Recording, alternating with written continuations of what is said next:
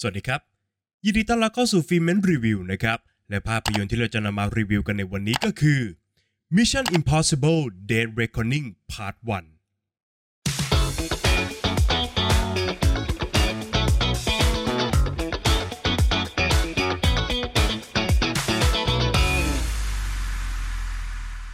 เมื่ออาวุธร้ายชิ้นใหม่นามว่า Entity ได้ถือกำเนิดขึ้น จึงทำให้ทั้งรัฐบาล และก็ผู้ก่อการร้ายทั่วโลกเนี่ยหมายจะครอบครองมันครับ อีธานฮันจึงต้องออกปฏิบัติภารกิจสุดอันตรายอีกครั้งหนึ่งเมื่อเขาเนี่ยได้รับมอบหมายให้ตามหากุญแจหนึ่งดอกครับ ซึ่งมันเป็นอุปกรณ์สำคัญที่เกี่ยวข้องกับ Entity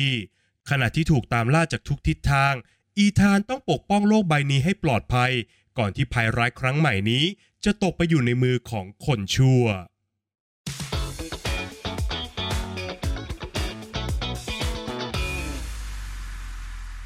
นับตั้งแต่ออกฉายครั้งแรกในปี 1996 นะครับ มาจนถึงปัจจุบันนี้ แฟรนไชส์ Mission Impossible ก็ได้มีอายุเข้าไป 27 ปีแล้วนะครับ และไม่เชื่อก็ต้องเชื่อนะครับ ผู้ชมอย่างเราเนี่ยได้รับชมภาพยนตร์ชุดนี้ ภายใต้การกำกับของผู้กำกับภาพยนตร์อย่างคริสโตเฟอร์แมคควารีมาครบไตรภาคแล้วนะครับ นับตั้งแต่ภาพยนตร์ภาค Rogue Nation Fallout และก็ภาพยนตร์ภาคล่าสุดอย่าง Mission Impossible Dead Reckoning Part 1 นั่นเองครับ ซึ่งการกลับมาในครั้งนี้ก็ยังคงไว้ซึ่งมาตรฐานอันยอดเยี่ยม และก็มีทุกอย่างที่แฟรนไชส์ Mission Impossible ต้องมีครับ แม้ว่าจะถูกโปรโมทอย่างหนักด้วยฉากแอคชั่นท้าทายความตายของ Tom Cruise นะครับ แต่สิ่งที่ทำให้ภาพยนตร์ภาคนี้โดดเด่น และก็เดินหน้าได้อย่างเข้มข้นตลอดเวลาก็คือ โทนของความเป็นภาพยนตร์แนวจารชนครับ ไม่ว่าจะด้วยบังเอิญหรือว่าตั้งใจก็ตามนะครับการกลับมาของตัวละครอย่าง Eugene Kittridgeคู่ปรับของ Ethan Hunt จากภาพยนตร์ภาคแรก ก็ได้นำเอากลิ่นอายที่มันหายไปนานจากแฟรนไชส์นี้ กลับมาพร้อมกับตัวของเขาด้วยครับ นั่นคือการที่เนื้อหาของภาพยนตร์นั้นถูกผูกเข้ากับ MacGuffin หรือว่าสิ่งของปริศนาสักชิ้นหนึ่งอย่างหลวมๆซึ่งในที่นี้เนี่ยคือกุญแจที่ทุกตัวละครตามหาในเรื่องนั่นเองครับ ก่อนที่ภาพยนตร์จะพาผู้ชม เข้าสู่เกมแมวจับหนู ซึ่งมันเต็มไปด้วยเล่ห์เหลี่ยม การซ้อนแผนน และก็การหักหลังกันครับ จนบางครั้งเนี่ยหนูตัวเล็กๆนี่แหละครับ ที่สามารถจับแมวได้สำเร็จ นอกจากนี้ตัวหนังยังเต็มไปด้วยกลิ่นอายของการเมือง และการช่วงชิงอำนาจระหว่างแต่ละตัวละคร ซึ่งมันก็ยิ่งเพิ่มอรรถรสและก็ทำให้ภาพยนตร์นั้นจับต้องได้มากยิ่งขึ้นครับ บรรยากาศตลอดทั้งเรื่องเนี่ยจึงเต็มไปด้วยความไม่น่าไว้วางใจ ทุกตัวละครนั้นถูกเขียนแล้วก็บอกเล่าอย่างแยบยลโดยยังคงไว้ซึ่งความลับบางอย่างที่พวกเขากลุ่มเอาไว้นะครับ โดยภาพยนตร์นั้นเลือกใช้ทั้งภาษาภาพ รวมไปถึงการตัดต่อ ในการจะบอกเล่าความวุ่นวายสับสน รวมไปถึงความกระวนกวายใจของทุกตัวละครครับ ในทุกโมเมนต์ที่มีการสนทนากันอย่างเข้มข้น มันจึงมอบความรู้สึกที่แปลกใหม่ และก็สั่นคลอนอารมณ์ของทั้งผู้ชมและตัวละครได้ในเวลาเดียวกันครับการมาของ 3 ตัวละครใหม่นั้นมีบทบาทสำคัญกับเรื่องราวในภาคนี้เป็นอย่างมากนะครับ ไล่มาตั้งแต่เกรซ หัวขโมยสาวที่ตกกระไดพลอยโจร แล้วก็เข้ามาพัวพันกับภารกิจนี้อย่างไม่ทันตั้งตัวนะครับ ความเจ้าเล่ห์และก็แพรวๆของเธอนั้น นับเป็นขุมพลังงานชั้นเยี่ยมให้กับภาพยนตร์ภาคนี้ครับ เช่นเดียวกันกับเคมีระหว่างเธอกับอีธานฮันที่ก็นับเป็นความสดใหม่ และก็ทำให้เรื่องราวนั้นดูมีชีวิตชีวามากขึ้นนะครับแม้ว่าหากมองกันตามจริงแล้ว เส้นความสัมพันธ์ของตัวละครทั้งคู่ จะผูกเข้าหากันเร็วเกินไปสักหน่อยก็ตามครับ ข้ามมาที่ฝั่งวายร้ายกันบ้างนนะครับ ตัวละครใหม่ตัวที่ 2 ที่เข้าสู่แฟรนไชส์นั้นไม่ใช่มนุษย์นะครับ แต่เป็นปัญญาประดิษฐ์ที่มีชื่อว่า Entity AI อัจฉริยะ ที่สามารถเปลี่ยนแปลงทุกชุดความจริงบนโลก หรือกลับถูกให้เป็นผิดได้ในชั่วพริบตาครับ นอกจากนี้มันยังสามารถประเมินทุกการตัดสินใจ หาคำตอบของทุกความเป็นไปได้ และตามหาผลลัพธ์ที่มันต้องการได้ จากชุดข้อมูลอันท่วมท้นครับ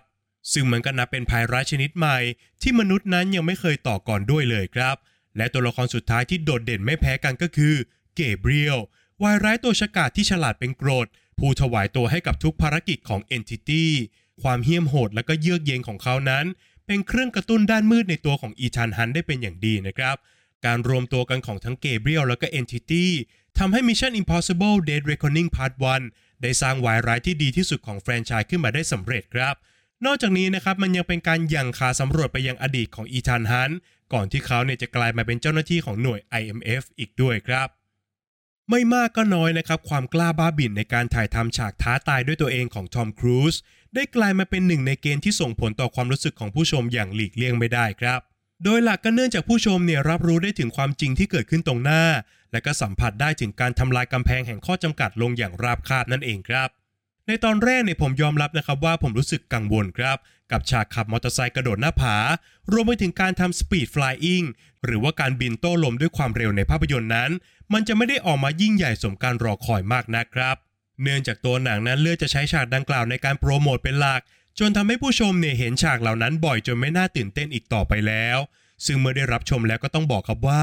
มันเป็นเช่นนั้นจริง ๆ นะครับ แม้ว่าภาพที่ออกมานั้นจะยังคงน่าตื่นตาแล้วก็ชวนหวาดเสียว แต่ตัวหนังเนี่ยไม่ได้เลือกจะใช้ฉากเหล่านี้เป็นพระเอก ในการกระตุ้นอะดรีนาลีนของผู้ชมครับ แต่ผมบอกเลยนะครับว่า ฉากที่ตัวหนังตั้งใจจะเก็บเอาไว้เนี่ยนับเป็น sequence ที่ยอดเยี่ยมที่สุด sequence หนึ่งของแฟรนไชส์นี้เลยครับ มันเต็มไปด้วยความกดดันลุ้นระทึก หวาดเสียว แล้วก็ตื่นเต้นจนหัวใจเต้นรัวเลยนะครับ ซึ่งสุดยอดประสบการณ์ รวมไปถึงอัธรสที่ทำให้เลือดลมสูบฉีดดังกล่าวนั้น จะสามารถส่งผ่านมาถึงผู้ชมได้ดีที่สุดในโรงภาพยนตร์เท่านั้นจริง ๆ ครับ โดยสรุปแล้วนะครับ Mission Impossible Dead Reckoning Part 1 ได้นำเอากลิ่นอายของภาพยนตร์สายลับที่ขึงขังเข้มข้น กลับมาเป็นไม้ตายในการเล่าเรื่องอีกครั้งนะครับ เมื่อผสมรวมกับการสร้างวายร้ายที่น่ากลัว ซับซ้อน และก็รับมือได้ยากที่สุดคนหนึ่งของแฟรนไชส์แล้ว มันก็ยิ่งทำให้คำว่า ภารกิจที่เป็นไปไม่ได้ ดูมีน้ำหนักมากขึ้นกว่าทุกภาคที่ผ่านมาครับ แม้ว่าเรื่องราวทั้งหมดนั้นจะยังไม่พบกับบทสรุป แต่เนื้อหาของภาพยนตร์ในภาคนี้ ก็นับว่าเป็นการปิดองค์แรกได้อย่างครบสมบูรณ์ครับ เหลือไว้เพียงปริศนาที่รอคำตอบสำหรับภาพยนตร์ภาคต่อไปได้อย่างน่าสนใจมากๆครับ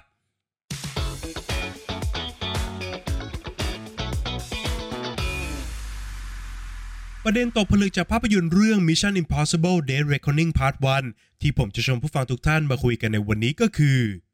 อำนาจอันมหาศาลที่ไม่ควรมีใครได้ครอบครอง ตัวหนังเปิดประเด็นได้อย่างน่าสนใจนะครับ โดยการแนะนำให้ผู้ชมนั้น รู้จักกับปัญญาประดิษฐ์อัจฉริยะอย่าง Entity โปรแกรมคอมพิวเตอร์ที่มีความรู้สึกนึกคิดเป็นของตัวเองครับ มันสามารถเดินทางท่องระบบดิจิตอลต่างๆ ของทุกหน่วยงานทั่วโลก แทรกแซงทุกระบบสาธารณูปโภค เช่น ระบบไฟฟ้า การประปา และก็การคมนาคมได้อย่างง่ายดายมากๆครับ มันสามารถค้นคว้าข้อมูลจากหน่วยข่าวกรอง ที่เป็นความลับและก็ปลอดภัยที่สุดในโลกได้ ภายในเวลาไม่กี่วินาทีเท่านั้นนะครับ ที่สำคัญก็คือ มันสามารถบิดเบือนและเขียนชุดความจริง เปลี่ยนผิดให้กลายเป็นถูก และควบคุมการรับรู้ รวมไปถึงกำหนดทัศนคติของประชาชนหมู่มากได้โดยง่ายนะครับทำให้ทุกฝ่ายทั่วโลกล้วนต้องการครอบครองแล้วก็ควบคุม Entity เพื่อจะสร้างผลประโยชน์ให้กับตัวเองครับ ก่อนที่ตัวหนังเนี่ยจะพาผู้ชมไปสำรวจจุดยืนของแต่ละตัวละคร ซึ่งก็ล้วนแต่มีมุมมองต่อปรากฏการณ์ของ Entity ที่แตกต่างกันออกไปนะครับ เนื่องจาก Entity นั้นเป็นตัวแทนของโลกและก็สงครามเย็นยุคใหม่ ที่ทุกอย่างนั้นตอบโต้กันด้วยชุดความจริง และการโน้มน้าวความเชื่อของประชาชนครับ ดังนั้นขั้วอำนาจจากสงครามเย็นยุคดั้งเดิมอย่างยูจีนคิทริชเจ้าหน้าที่จากหน่วย IMF จึงเป็นคนแรกที่พร้อมจะร่วมวงล่า Entity มาไว้ในครอบครองครับ อย่างไรก็ตามนะครับคิทริชนั้นไม่ได้หวังจะหาผลประโยชน์จากข้อมูลเหล่านั้นเพื่อตัวเองครับ แต่คิทริชให้ความสำคัญกับประเทศชาติของเขาเป็นหลัก และพยายามจะนำ Entity นั้นมาอยู่ภายใต้การควบคุมของรัฐบาลสหรัฐ เพื่อจะเพิ่มความเป็นมหาอำนาจให้กับประเทศของตัวเองครับ ในขณะที่เกเบรียลนั้น ทุ่มเทตัวตนและก็จิตวิญญาณในการรับใช้ Entity เนื่องจากเขาเนี่ยเชื่อครับว่า ปัญญาประดิษฐ์ตัวนี้จะเป็นอนาคตที่แท้จริงของโลกใบนี้ครับ แม้ว่ามันจะยังไม่ได้เปิดเผยวัตถุประสงค์ของตัวมันเองออกมาเลยก็ตามนะครับ ดังนั้นเป้าหมายของเกเบรียลเนี่ยจึงไม่ใช่การครอบครองอำนาจไว้กับตัวครับ แต่มันกลับเป็นการสนับสนุนอำนาจแบบผูกขาด ที่ยึดโยงทุกการตัดสินใจเอาไว้กับ Entity และก็มองครับว่า การใช้อำนาจเหล่านั้นเนี่ยเป็นเรื่องชอบธรรมมากกว่าครับแต่ทันทีที่อีธานฮันได้รับรู้ถึงความอัจฉริยะ และก็ความสามารถที่ Entity สามารถทำได้นะครับ เขาตัดสินใจได้ในทันทีครับว่า Entity คืออำนาจสูงสุดที่ไม่ควรจะมีใครได้ครอบครองครับ เพราะว่ามุมมองของอีธานต่อประเด็นนี้เนี่ยมันไม่ได้ขึ้นอยู่กับความมั่นคงของประเทศ หรือความเป็นมหาอำนาจของอเมริกานะครับ หากแต่เขาเนี่ยมองไปถึงสิทธิเสรีภาพ และความปลอดภัยของประชากรทั่วโลกครับ ที่มีโอกาสถูกครอบงำจนกลายมาเป็นเหยื่อของความขัดแย้งได้โดยไม่รู้ตัว ซึ่งจุดยืนของอีธานนั้น ถูกตัวหนังบอกเล่าเอาไว้ตั้งแต่ต้นเรื่องครับ ผ่านคำปฏิญาณของเขาซึ่งระบุเอาไว้ครับว่า อีธานนั้น พร้อมจะเสี่ยงชีวิตไปกับทุกภารกิจ เพื่อจะปกป้องคนที่เขาไม่รู้จัก และไม่เคยพบหน้าครับ แม้มันจะเป็นภัยคุกคามที่ยิ่งใหญ่และก็ไร้เทียมทานที่สุดเท่าที่อีธานเคยเจอนะครับ และการตัดสินใจแหกกฎของเขาในครั้งนี้ มันก็แลกมากับการที่เขาเนี่ยจะต้องถูกเจ้าหน้าที่ทุกหน่วยบนโลกตามล่ารวมไปถึงเหล่าบรรดามือสังหาร ของผู้มีอิทธิพลมากมายครับ ที่ต้องการจะตามล่าเขา แล้วก็ครอบครองอำนาจอันมหาศาลของ Entity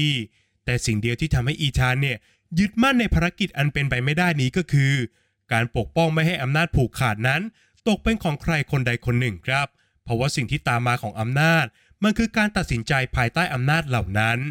ซึ่งทุกการตัดสินใจที่เกิดขึ้นของมนุษย์ ก็มักจะมีปัจจัยอื่นที่อยู่นอกเหนือจากเหตุผลอยู่เสมอครับ บางครั้ง มนุษย์เราเนี่ยก็ถูกบีบให้ตัดสินใจบนความโกรธ ความกลัว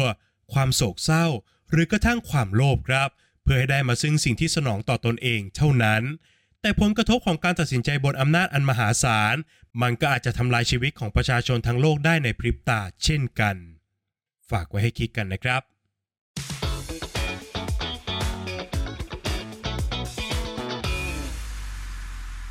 แล้วก็มาถึงช่วงการให้คะแนนของภาพยนตร์กันแล้วนะครับ ในส่วนของบทภาพยนตร์นั้นผมขอให้ไว้ที่ 8 คะแนนครับ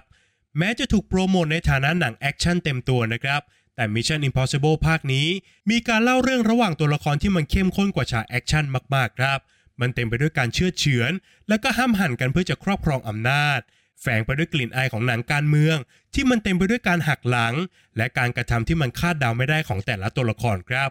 แม้จะยังมีแผลในแง่ของพัฒนาการตัวละครอยู่บ้างนะครับ แต่โดยรวมแล้วบทภาพยนตร์ของภาคนี้เนี่ยก็ถือว่าเข้มข้นมากจริง ๆ ครับ ในส่วนของงานสร้างนะครับผมขอให้ไว้ที่ 9 คะแนนครับ เพียงแค่บอกว่าหนังจะมีฉากสตันที่ทอมครูซขับรถมอเตอร์ไซค์กระโดดหน้าผา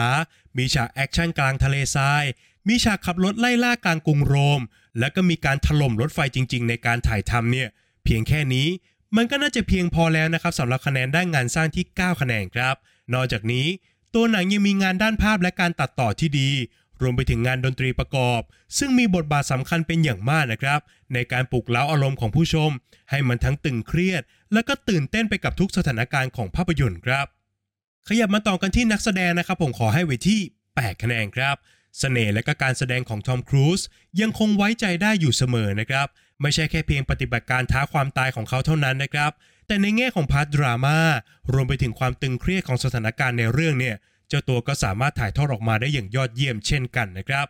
ขณะที่เฮลี่แอดเวลแม้จะเป็นหน้าใหม่ของแฟรนไชส์นี้นะครับ แต่การแสดงของเธอเนี่ยเต็มไปด้วยพลังงาน มากด้วยเสน่ห์และก็มีเล่ห์เหลี่ยมที่แพรวพราวมากๆครับ นอกจากนี้เคมีการแสดงของเธอเนี่ยยังเข้ากับทอมครูซได้อย่างยอดเยี่ยมครับปิดท้ายกันด้วยอีไซโมราเลสซึ่งแม้จะยังไม่ได้แสดงออกถึงมิติ รวมไปถึงพัฒนาการของตัวละครมากมายนักนะครับ แต่ด้วยบุคลิกท่าทางของเขา มันก็สามารถทำให้ตัวละครอย่างเกเบรียลนั้นดูน่าเกรงขาม แม้ว่าเราเนี่ยจะแทบไม่รู้จักตัวละครนี้เลยก็ตามครับ ข้อคิดที่ได้นะครับผมขอให้ไว้ที่ 7 คะแนนครับ โดยกลิ่นอายของความเป็นหนังการเมือง ที่เหล่าตัวละครเนี่ยมักจะแย่งชิงอำนาจกันอยู่เสมอนะครับ จึงทำให้ประเด็นของเรื่องนั้นมันแข็งแรงมากขึ้น นอกจากนี้ประเด็นที่หนังบอกเล่าเนี่ยมันยังมีความร่วมสมัย และมันก็ดูจะเป็นภัยคุกคาม ที่สะท้อนถึงปัญหาความขัดแย้งในยุคปัจจุบันได้อย่างลงตัวมากๆครับ ส่วนสุดท้ายก็คือส่วนของความสนุกนะครับ ผมขอให้ไว้ที่8คะแนนครับ อย่างที่บอกไปนะครับว่า ตัวหนังเนี่ยเน้นไปที่ความเข้มข้นระหว่างตัวละคร มากกว่าจะเน้นไปที่ฉากแอคชั่นของเรื่องนะครับ แต่แม้จะไม่ได้มีจำนวนเยอะมากมายนักนะครับ แต่ทุกฉากแอคชั่นของภาพยนตร์เนี่ยมันทำได้ถึงและก็ทะลุขีดจำกัดจริง ๆ ครับ โดยเฉพาะในช่วงไคลแม็กซ์ที่ผมยังไม่ขอบอกนะครับว่ามันเป็นเหตุการณ์อะไร แต่มันทำให้อะดรีนาลินของผู้ชมนั้นหลั่งออกมาได้จริง ๆ ครับ ในขณะที่แต่ละตัวละครนั้นก็ชิงไหวชิงพริบกันได้อย่างดูเด็ดเผ็ดมันทำให้เวลาเกือบ 3 ชั่วโมงของภาพยนตร์นั้น ผ่านไปอย่างรวดเร็วมากๆครับ จากคะแนนทั้ง 5 ส่วนนะครับหารเฉลี่ยกันออกมาแล้วทำให้ภาพยนตร์เรื่อง Mission Impossible Dead Reckoning Part 1 ได้คะแนนเฉลี่ยจากฟรีเมนต์ไปอยู่ที่ 8 คะแนนครับ